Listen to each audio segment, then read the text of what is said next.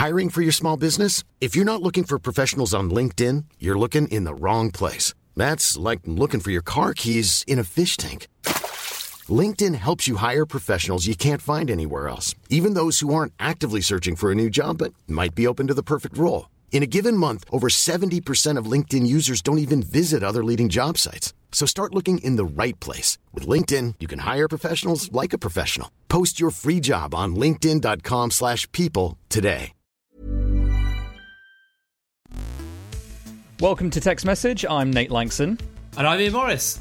And we are starting this show by not talking about the recently released glass oblong that is the iPhone 6s. Although, don't worry, oblong lovers, we will be coming back to that in our review, which is what's going to take up most of the show this week. Ian and I both in possession of iPhone 6s's, and we're going to discuss that in a bit. But first, a related piece of UK technology news, which is that Vodafone is going to allow Wi Fi calling with a bunch of phones on its network from uh, the iPhone 5S, I think, or 6 upwards, uh, and some Androids as well. Now, this is a pretty interesting piece of technology because it's allowing you to use your phone's uh, Wi Fi signal exactly as if it was a cellular signal.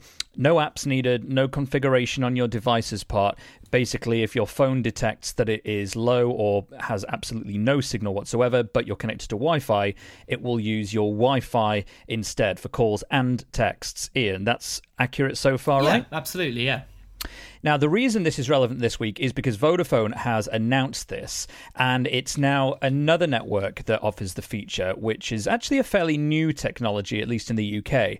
EE being the first company to allow it. Now, there are a couple of things that I find interesting about this. The first one is that it's not something that's been made available before, which, frankly, I think is a little bit baffling now I think about the history. This would have saved a lot of Three's network congestion, I believe, uh, at least on my case, uh, on my side of the uh, phone subscription fence. Uh, but also, the other interesting thing is that on Vodafone and EE, I believe, the inclusive calling comes out of your minutes.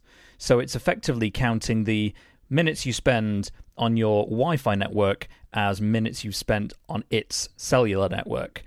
Does that strike you as peculiar, Ian? um, well, my yes, uh, and but I it does it, it's, it's annoying isn't it? I mean it, it, it, annoyed me when i found out about it. Most things annoy you when you find out about them that's, chief. that's true.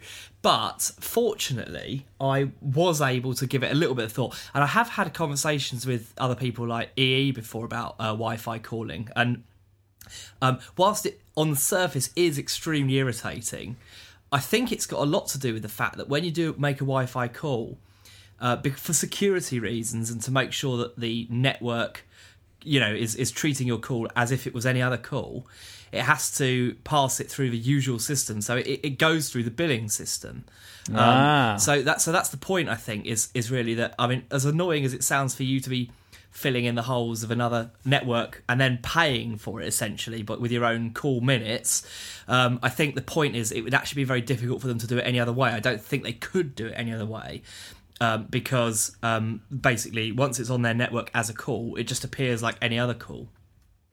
Well, that is very interesting. I did not, I genuinely did not know that. However, I've also got a comeback to my own argument. Would you like to hear it? I would love to hear it. Here it goes. I contacted Vodafone because I thought this was bizarre. They sent me the press release about this Wi Fi calling feature, and I saw the note about how it comes out of your inclusive minutes. And I emailed Vodafone's spokesperson and I said, WTF. I used a sentence, not just a single acronym. um, and uh, a spokesperson replied and gave me what I actually think was a very fair answer and also one that completely gets around the point. It's thus.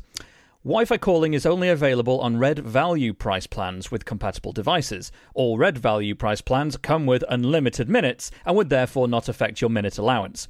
So, what they've actually done here is launch a feature that causes people like you and I to raise the question of why does this count against my minutes when I'm using my own network? And then said that, well, it doesn't matter because the minutes are unlimited anyway.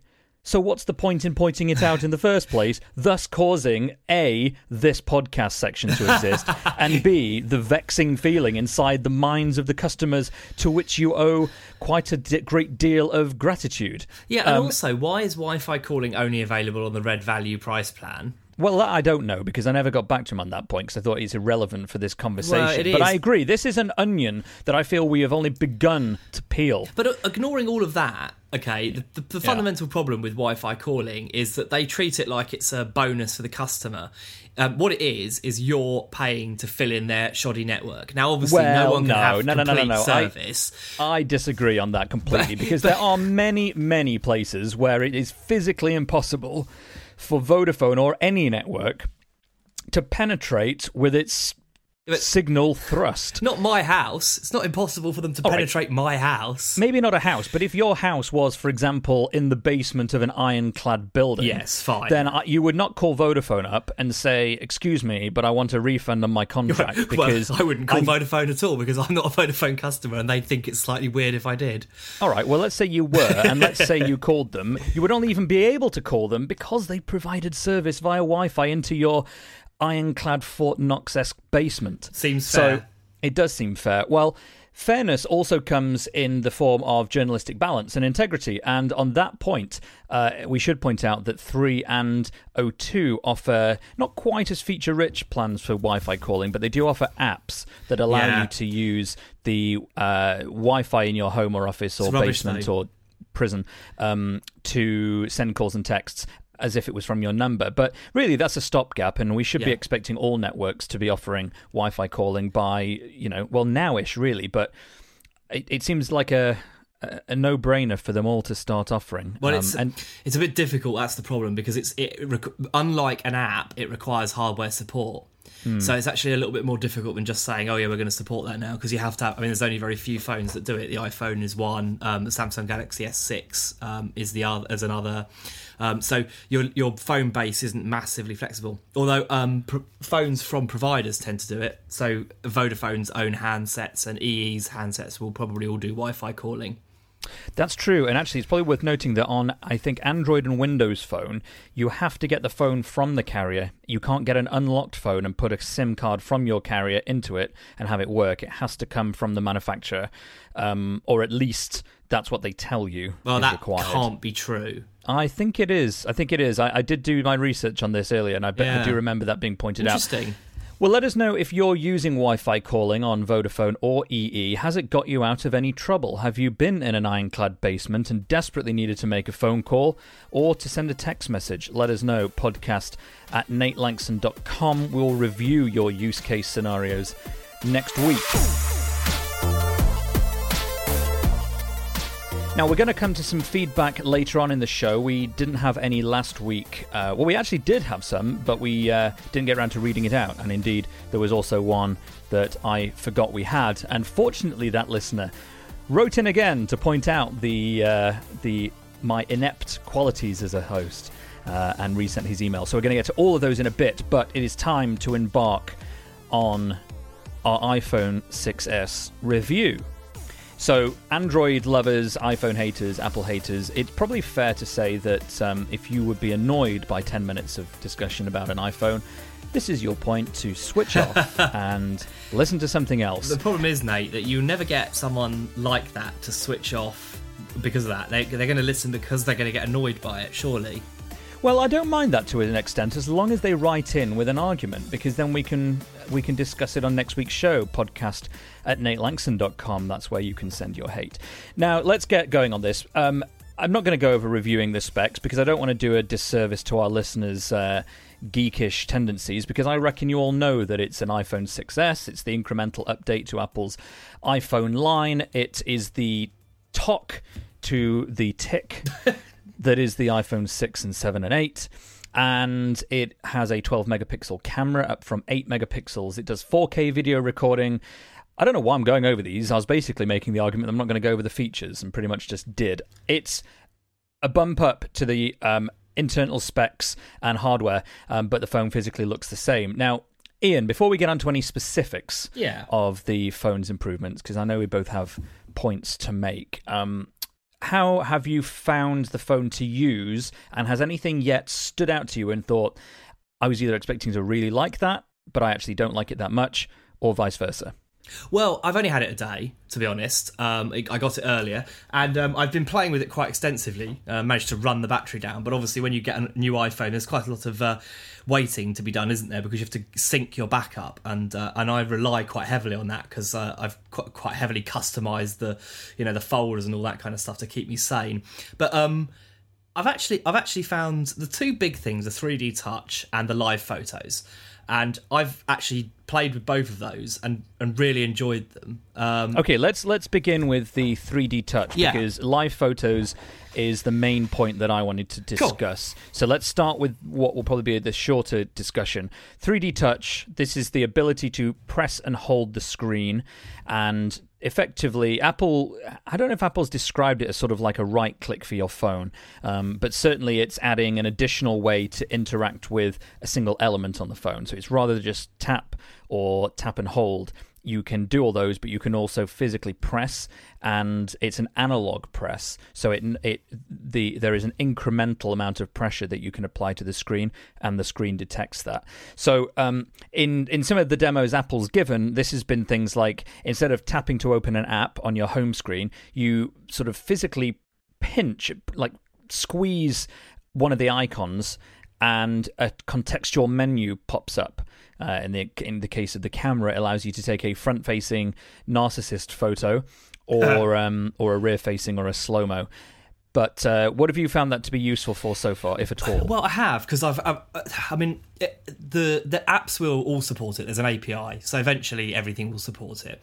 Um, and what I've done is I've I've had a little play with Instagram, particularly, um, and I've done that because actually I don't like the Instagram app. I find it fairly difficult to use. Um, and the nice thing about the you know the 3D touches that you can give that home icon a little hard press, and then you get a load of options. And actually, that's a really nice way of interacting with the app. Um, I agree. I'm doing it. I'm doing it right now. well, actually, so am I. I'm, I'm just actually um, I'm I'm going to Instagram a picture of uh, my microphone and say um, I'm podcasting with you um, because it, it's actually it, it, the the good thing about it is that. I find that navigating through apps can be a pain, and you know, as I get older, I can't remember where anything is uh, in the app. So, Mate, you you're not that old. Well, I know. Jesus. I know, but I've lost focus. That's the problem. I think I just can't be bothered with the trivialities of remembering things anymore. I need my. I want to outsource my remembering to a computer, um, so that when I want to remember something, I just get the computer to tell me what to do. Um, but uh, yeah, from, from from my point of view, the, the the the little the few chances I've had to use it, email particularly, or obviously Apple's apps will support it. It's actually exactly what they promised, and it is the sort of thing you find yourself using. I'll give you a, a comparison, Please do. um, because Samsung's got obviously with the Edge. Um, and the Edge Edge Plus now. Both phones I absolutely love, um, but they've got the you know the Edge thing where you can flick in and you can either call one of your favorite contacts or you can um, quick launch an app. But I never use it, and I think the reason I don't use it is that it's just it somehow lacks logic for me. I don't know why. Um, I suppose if you were just given the phone, immediately told about that feature and used it instantly from the start, then maybe it would sort of get ingrained in your brain. But the Apple thing, I, I think, is kind of almost. It, I think because I've used a PC for so long, I, I mean, it's a bit of an irony, that isn't it? PCs have right clicks and Apple and Macs don't. Um, but because I'm very used to that right click action, it in my mind this kind of feels a bit like that. So I'm thinking, well, I want, I've got, I want to use an option, so that's a right click for me. Um, so that works. So perhaps PC users will enjoy using the iPhone more. There's a little scandalous idea for the Interesting. Although world. slight, slightly common misconception that Macs don't have a right click. They, do have, have many right- years. Well, they do, but it's not quite the same, is it? Let's and they also have a two finger click. Well, they do. They have a lot of gestures and clicks and things, but that's Yeah. not the point. The, the, No, it isn't the point. And but your main point um, before before Yes. the bit the bit that wasn't wrong um, is, is you're absolutely right. It is that contextual action. But I'm finding so far that it's taking me a little bit of muscle memory to learn that it's a feature at all. And if anything, I'm slightly more vexed by the fact that not all the apps do it. For example, I'm pressing and holding on Tweetbot right now. Yeah. I don't get anything, but Well, I'd no. like to get either an account switching option or a new tweet option or something. Um, I'm force pressing BBC News. I'm not getting any headlines. No. I'm force pressing Pocket. I'm not getting any items that I saved to discuss on today's show. Um, what else am I not getting? Let's see. MS, uh, Messen- MSN Messenger. Messenger not getting anything there, Skype not getting anything there. So it's taking a while, and um, you know I'm not surprised. This is always the case, but I don't know. While I do like the idea, I don't believe that shortcuts from app from a home screen is a reason to love this technology. I can't help but feel that the real use for this hasn't yet been implemented, and I want to come up with a couple of suggestions for ways they could use. Yeah. Developers can make this better. Number one, better ways to send messages to people.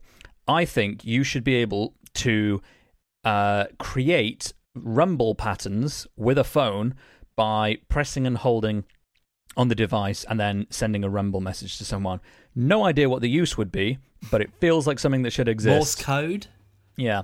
Next one, um, something in the camera app, and I'm thinking about things like um, some sort of progressive zoom or some sort of selective focus or um, maybe maybe a way to apply the strength of a filter to a photo. The harder you press, the more Oh, intense. well, that's a good idea. Maybe the contrast is, or something like that, and you can sort of release, press and release uh, with with greater difficulty to sort of. f- You know, get a feel for where you want your photo to be. Well, that's I mean, kind of like if you draw in the in the notes app. That's kind of like that. That works like that, doesn't it? Sort of, and you know, you can add pressure to the pen and reduce Yeah. it. So that's that's a good point. I think I think that could be quite useful. Um, I think that it, it could be used quite nicely in maps, so that um, you know you could either tap to drop a pin or press and hold to drop a pin, and then immediately share it. Yeah. Um, I think it's it's things like that that um, that I'm that I'm keen to see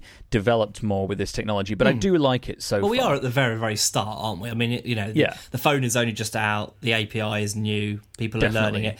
Um, It's brand new. There's some items as well. Like I'd like to be able to go into into playlists and I. Oh, all right. I'll give it that. I didn't know it did that. I just tried it and it did. I pressed and held on an artist and it brought up the album list. oh, well, there you go. as a as a peek preview, and then I clicked in, and now I can listen to ABBA Gold. Yeah, um, I think right above also, aborted in my library, which is something you don't see on many phones, I suppose. No. Well, one thing I, d- what I did find quite good about it was um, I sort of expect I didn't expect it to be quite as good as it is in terms of it feel you, you know you really are pushing through the screen, aren't you? It's kind of it, you think it might be something you might do by accident, but actually you will never ever do it by accident. It's completely impossible to trigger that by accident. You have to very deliberately push in. And again, the same with the next step. So with um peek and uh, what what's it called? Peek and Peek and pop, mate. Peek and pop. Peek and pop. Sorry.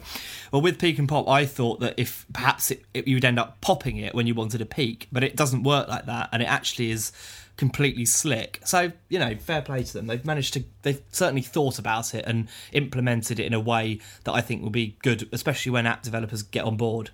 I agree. I agree. I think that it's something that's quite alien to some hands to really physically press a screen. I do notice that the other day I was showing a colleague this. In fact, funnily enough, I was showing a colleague this before going on the telly at, at work to demonstrate this feature to said colleague.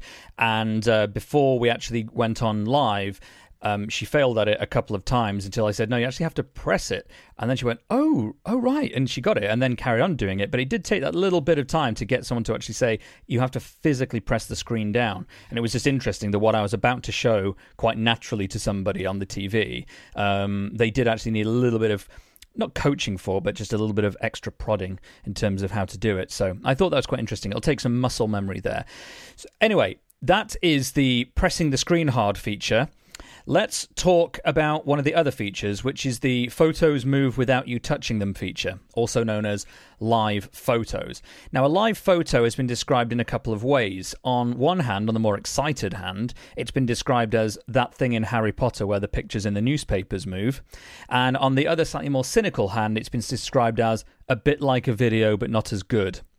Um, I am a little closer to the former in terms of excitement. This is a feature that when you take a photo, the phone remembers or records, which is a digital memory, it records one second before the picture that you want to take, the frame that you want to take, and one second afterwards. The effect is that you can press, force press, force touch, whatever the goodness we're calling it. 3D touch. Yeah 3d touch press peek peek i guess. And uh, and then the film the the video sort of plays. It's kind of a low frame rate but very sort of smooth uh, almost like a gif actually video of the, the the two seconds. So the frame that is the photograph is actually the very middle frame in this two second little scene. And it's very very effective. And the the other thing and if anything i actually find this even more fun and useful is as you've taken a load of these live photos, let's say you've taken 50 odd photos, which I did at a wedding at the weekend for um, a friend's wedding. As you scroll through them naturally, just swiping the photos from left to right, it plays the first second, if you like, as you scroll past them. So it stops on the frame that is the photograph. So as you're scrolling through, it's just a, literally just a split second. It must be a, a, a quarter of a second of movement of the photo, and it's it really makes a very, very interesting difference to how you browse through a photo because you just get that little bit of extra contextual information beforehand, and it's really, really difficult to describe. Um, other than if you can imagine, as the photo slides into view, the split second of activity in that photo, just as you press the button, is is physically moving as the photo slides into view. It's like that, so it just gives this extra level of um, of movement and memory to the picture. And I thought this was really amazing. And I actually said when I, I went in last week for my uh, sort of demo, if you like, with Apple to go with a phone. And I said to them at the time, I was like, I don't know if you've heard this yet already, but I think this scrolling through feature is actually more exciting than the actual live photo itself, where you are pressing and holding to get the activity. I actually really like the way now that as I was sw- swiping through all these wedding photos, I loved how there was that little bit of extra movement for every single photo as I'm swiping through. And a lot of these sorts of features we use and we turn them off and on depending on the use. I don't think I'll ever turn this off. Certainly not unless I know I'm taking loads and loads of photos of which I only want one of. If I'm going away for a weekend or out for an evening, I'm absolutely going to shoot all of them on this live photo mode because it is a much nicer experience when you're swiping through. And the other thing that I noticed is that while you can't press and hold the photos on the iPad currently to activate the um, the view, the, the live view, the actual two second animated bit, as you're swiping through them, it does display that little bit of um, pre-photo motion as you're swiping through the gallery. So it's whether I'm using it on the iPad or on the phone. I haven't checked it on the on the Mac actually on El Capitan, but I believe it's supported on that too. It is, yeah. Yeah, it's just it's adding this extra little bit of memory to the to the photo. But yeah, if you share the photo, it's just sharing a normal JPEG. So I'm a big fan of this, and I have to say that it's probably my favorite feature of all of them. That and the fact that the camera quality is a lot better. Not necessarily when you're looking at it on the screen, but when you're zooming in or looking at it on a larger screen, particularly if there are a lot of small objects or a lot of people or different shapes and colors in the picture, you can definitely tell that the camera quality uh, has improved because the resolution is higher, but the detail, um, uh, you know, at, a full crop is is about the same as it was before. So you're getting a lot more for your money and not just additional uh, file size of blur. Yeah, if you absolutely. like. So that's a little bit of a, a monologue there, but I have to say, it's generally speaking, I find that the S release in an iPhone cycle, um, you know is is less exciting. I was never really that bothered about Siri. I haven't used it that much. Um, the Touch ID is cool, but not something I got super excited about. live the live I... photos and the better camera and the 4K video recording. Honestly, it, it's it's really good. I normally don't find myself saying to people that the year to year upgrade from a six to a six plus in this case, uh, six to six S in this case rather, um, is worth the upgrade. But if you really value photos and video, and you like the uh, having a lot of gallery uh, collections that you do browse through all the time, I actually have to say I think this is one of the few times that I would recommend someone upgrading from last year's model mm. to the current year's model. Uh, I, I really, really do. Well, to give you an idea of just exactly how good live photos are, I I've only taken one. well, actually, I have taken some since. So the but the first one I took was of my daughter, and it worked so perfectly that I immediately set it as my um, you know my unlock screen thing because it's kind of nice and um, that doesn't affect the rest of the phone, um, mm. and it, it just looks beautiful. It's really good. So um, as long as you've got the right kind of material, you know, kids are good, pets are good, that kind of stuff. You know what, mate? I, I mean, you're saying this. I haven't even tried that yet. Yeah. I haven't even tried that. Okay, let me find one of my girlfriend. There's one. There's one of uh there's one of her. I'm And it's nice I'm, because you you know you pre- uh, okay. Well, the, of course the other thing is, and this is actually we actually haven't discussed this, and we should. So while you're doing that, let me let me talk about the uh, right. Touch ID because they've improved it to the extent that it is so ridiculously fast to get into it now that you don't actually see the home screen very much. So uh, because if you unlock your phone from the you know the, the Touch ID button, it is simply enough to just touch it very lightly for a, you know almost a second and it just get, uh, lets yeah. you in. It's incredible. Um, but of course if you want to see it you could just use the power button on the side so it's not the end of the world. But that is extremely useful having faster touch id well, I have to say, I completely agree on the um, the Touch ID front, but this this bit of extra animation on my lock screen I haven't even tried that until we're literally recording right now. And actually, it doesn't seem to work. Oh, it does. oh, yeah. It's good, isn't it? I mean, uh, if you've got kids, it, they're the natural thing because the, the thing about kids is you want to have photos like these anyway because fundamentally they don't stand still. Um, so it's nice to have this, and then you know, and it's it just this little tiny memory that you've got on uh, on the lock screen, uh, and of course it works for certain kind of um, you know natural events like they, their demo is a waterfall, and it, it's actually brilliant for that. So there are lots of uses for it. I mean, it is ultimately a bit of a silly gimmick in some ways because you know it's not just a photo, but at the same time, anything that you know makes your memories slightly more vivid in terms of what you've got stored on your phone, at least, is kind of cool, isn't it? I, I, I agree entirely, and um, I'm really quite impressed with that. I I hadn't even thought about it. yeah, but yeah, it's nice. All right, so that's so that's live photo. Um, 4K video. Um, the quality is excellent. I used again. I used it at a wedding, and it's very, very good. The one bonus about using the 4K video, even though you haven't got a 4K screen on the phones, is that as the videos are playing back, you can actually zoom in and out of them and pan around them as if it was a large photograph. And that's actually new, isn't it? You haven't been Which, able to do that before that's new. That's a new feature, and it's something that could be replicated in software. So I'm hoping that it's supported on older phones. Although obviously you need the newer ones to capture the 4K in the first place. But being able to do that is quite cool if you're making a video of a scene that isn't moving too much, and you just want to zoom in on individual parts. There's so much extra resolution there now that you are actually able to um, to zoom in there. So that's quite a neat feature. And generally, I find the phone is does feel a little snappier. I was using the six plus before now, and it certainly isn't sluggish. But just, I think combined with maybe some of the changes in iOS 9, the the transition, the unlock, as you mentioned, things just feel very very snappy. Um, there's no waiting for anything, and um, that always does feel like it's the case with every iPhone release, and yet somehow it ends up feeling faster somehow. I'm not quite sure what that's about, but yeah. I noticed that. The only well, concerns, I mean, it, we should we should do some some things. The batteries are much smaller, aren't they now in these two phones? And I think they've they've compensated slightly for that with the A9 processor, which is a bit more power efficient. But I, I've yet to really explore the battery life, so I don't know well, how that's going to turn out. Uh, you have, of course. I so. have. I mean, uh, let me think about this. I I woke up at 7 a.m. this morning and we're recording this at 9 p.m. I've used my phone, I would say, an average amount throughout the day, some quite a, a, bit of gaming on the commute and emails, podcasts, oh, right, okay. things like that. And I'm on 22% remaining. That's pretty good.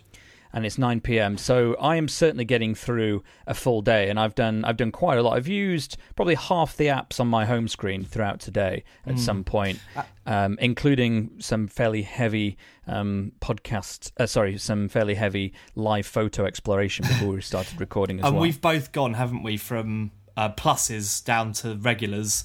So yeah. we're both compensating mentally for the fact that we do have smaller batteries. So I've yeah. obviously I haven't had a full day yet, and today I've been setting this thing up. So and that is you know that whole uh, iCloud syncing thing really does hammer the battery like you wouldn't believe. So um, once I've charged it tonight and use it tomorrow, I'll have a bit of a clearer picture. But yeah, it's interesting. Well, let's cut it there. Um, let us know your thoughts of the new iPhones. A, these are the, these are the key points that we're keen to answer here. Number one, are you getting one of these phones, uh, the, the iPhone 6 uh, S? Is this going to be your first iPhone? If so, what is it about this model that has persuaded you to take that leap? Number two, are you upgrading from a 6 to the 6 Plus? In fact, were you planning on doing before you heard the show, and are you definitely doing so or not doing so now? Uh, and thirdly, do you like what's been announced, but you haven't? You've decided that it's not for you and there's not enough, or any other reason. But Yeah. there are three that I think are probably quite Well, interesting. also, and is anyone is anyone jumping? Is anyone going to Android at the moment? Because it's an interesting yeah. question. I mean, I, I, and in fact, Apple's just made it very, very easy to switch from Android to iPhone. So it'd be quite interesting to see, um, you know, if anyone's going the other way. But I mean, this is a strong release for Apple. Hmm. I think it's it's one of the strongest releases in the S line that they've they've had. I think the 3GS was pretty pretty significant that was because it very introduced quick, wasn't it? It was very quick and it introduced new sensors into the device as well. It's the first one that had the, like the digital compass and things. So that was very, very significant. And, you know, I don't want to discount Siri and Touch ID too heavily, but um, I have to say I think this is the most significant in terms of what I use on a ver- on a daily basis and would miss since the 3GS. Um, so let us know. Podcast at natelangson.com or obviously tweet us at techsmessagepod. We don't point that out enough, but we do have that account and we do look for mentions there. Now let's get into a bit of feedback that we've had over the last week or so, and we've picked three that we want to get to. And the first I'm going to read is one that is a response to a very specific question we asked a few weeks ago, staying on the Apple, uh, the Apple front. This is from Mark, and first he opens by being very complimentary of the of the show and that he's been listening to our podcasts for a while. So thank you very much, Mark. So he is somebody who is switching from an iPad Air to the iPad Pro. Uh, we asked for some people to give us reasons why they were thinking of that, and he's given us three in quite a lot of detail. Number one, since buying an iPhone 6 Plus last year, he's found that his iPad Air languished unused because the bigger phone was too easy to use for everything else.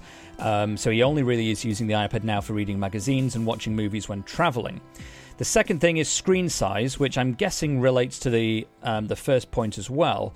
Um, but that's obviously a, a big deal. And he says he works uh, also, in another life, I work as a musician and use my iPad for lyrics, sheet music when performing. The extra screen space will help his eyes when performing in dark rooms. That's another reason he wants the iPad Pro.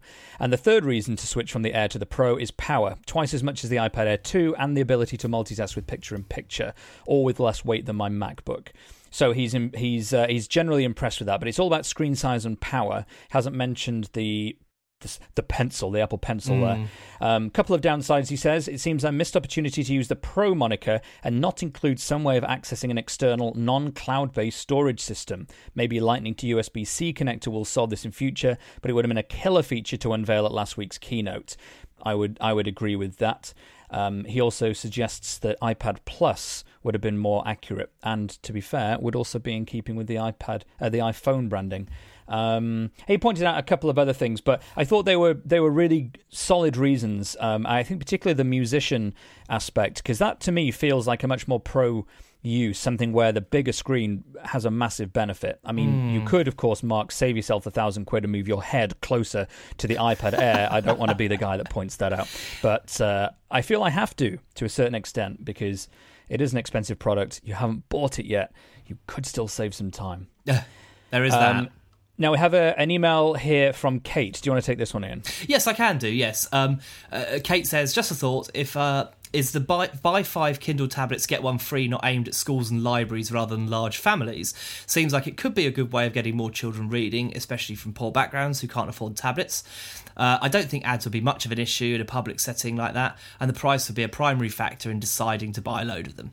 Um, that's an interesting point, isn't it? Um, Yeah. I, I, I sort of get the impression that uh, they want to sell a lot of them. And I think um, one of the good things about Amazon is obviously that stuff is cheap, and one of the reasons it's cheap is that they they base that on moving a lot of other stuff. So you you become more into the Amazon ecosystem and you spend a lot more money in it.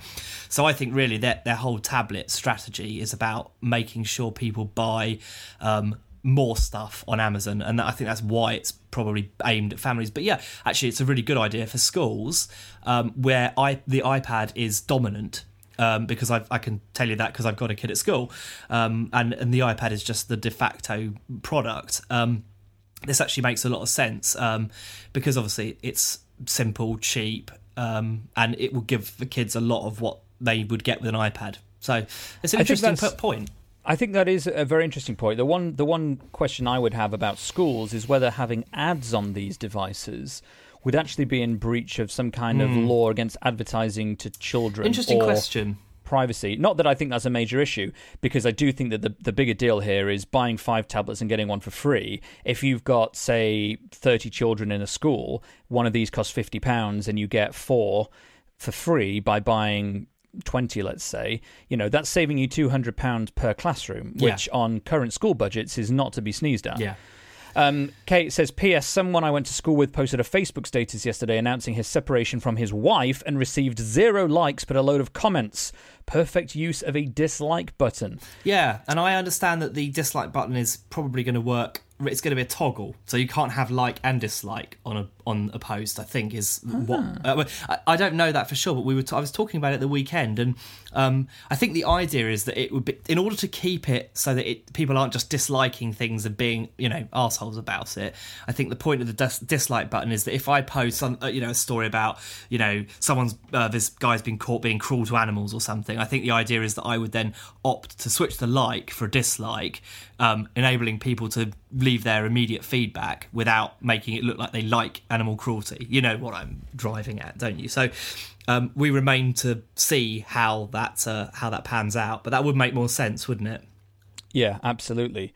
Um, well, thank you, Kate, for that email as well. We've got one more that we're going to get to from Ronnie, who wrote in to a thanks uh, thank us for the show and for having a British take on technology. You're very welcome, Ronnie. And also, he wanted to comment on the private browsing and the ad blocking feature introduced uh, recently on iOS and also, of course, uh, has been in, in, place for some time on Android. He says, I use and have used for some time Ghostery for my pr- browsing in Firefox on desktops and notebooks. As you or Ian rightly stated, it's difficult to go back to no block. That's why I haven't tried Microsoft's Edge browser in Windows 10 that much. It's why I don't use much mobile web, and frankly, that's one reason why I cancelled my cable TV.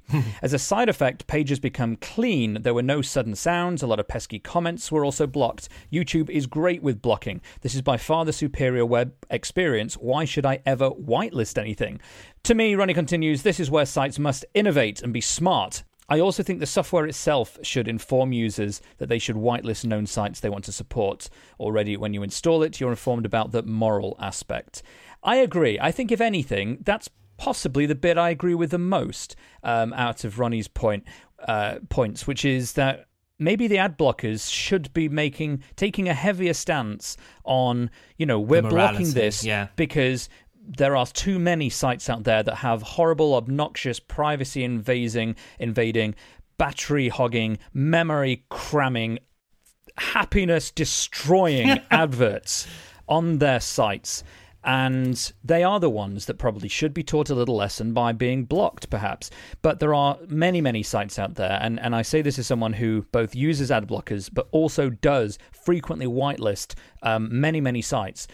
There are sites out there that need to display ads, and their ads are fairly harmless. Um, and certainly, if you're blocking them all and having no whitelist option, then um, you're not even giving the sites who are making an effort an opportunity to yeah. uh, win your custom, if you want, for want of a better word, back. And I, I think, do agree. I think that's, that's a, my point. Really, was it was really that once someone once someone installs an ad block, um, it it reduces the ads to zero, and yeah. there's very little reason for them to turn that off or whitelist a site, no matter how much they like it. Um, as a, as an aside, I um I, I disabled my ad block um after we recorded our show, and I've left it off um mm. as a sort of you know sort of lead by example kind of thing. And would you like to know an interesting fact? Yes, Ian? go on. So did I. Oh, did you really? Interesting. Yeah. Um, Yeah. And I have found the internet to be a much more la- a much more unpleasant place ever since. Yeah. But I guess that's the way things get paid for, isn't it? Um, I I've noticed a lot with YouTube. Um, for example, I, I've now started getting mid-roll adverts on video, which AdBlock seems to take care of. Uh, it's only happened a couple of times, um, but also you you f- sort of forget how good AdBlock is at removing video ads, um, and so YouTube has become a lot more annoying.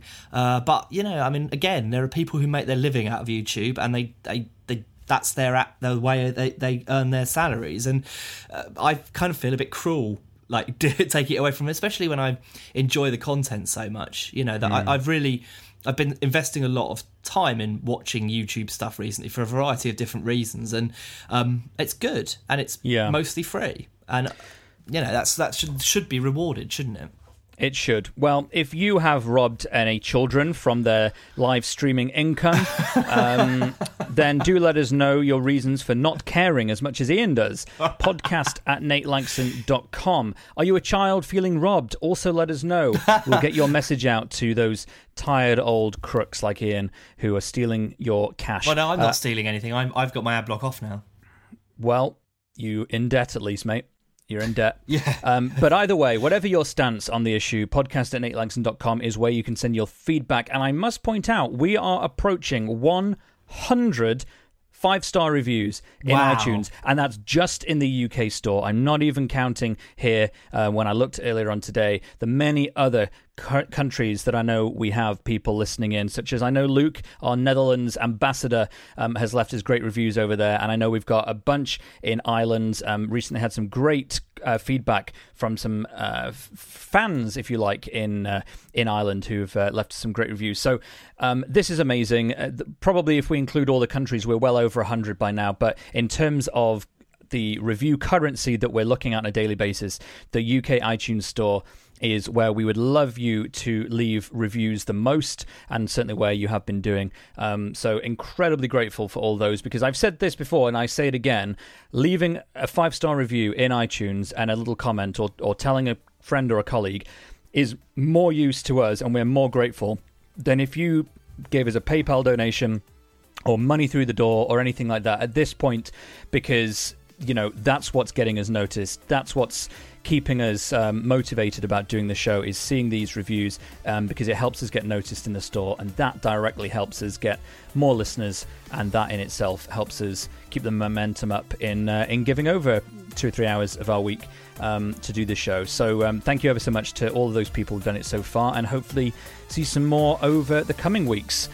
But in order to get invo- involved, you have to send an email to podcast at and we have to wait a week to record another show.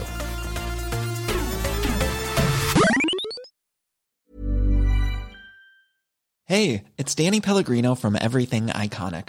Ready to upgrade your style game without blowing your budget? Check out Quince. They've got all the good stuff shirts and polos, activewear, and fine leather goods, all at 50 to 80% less than other high end brands. And the best part? They're all about safe, ethical, and responsible manufacturing.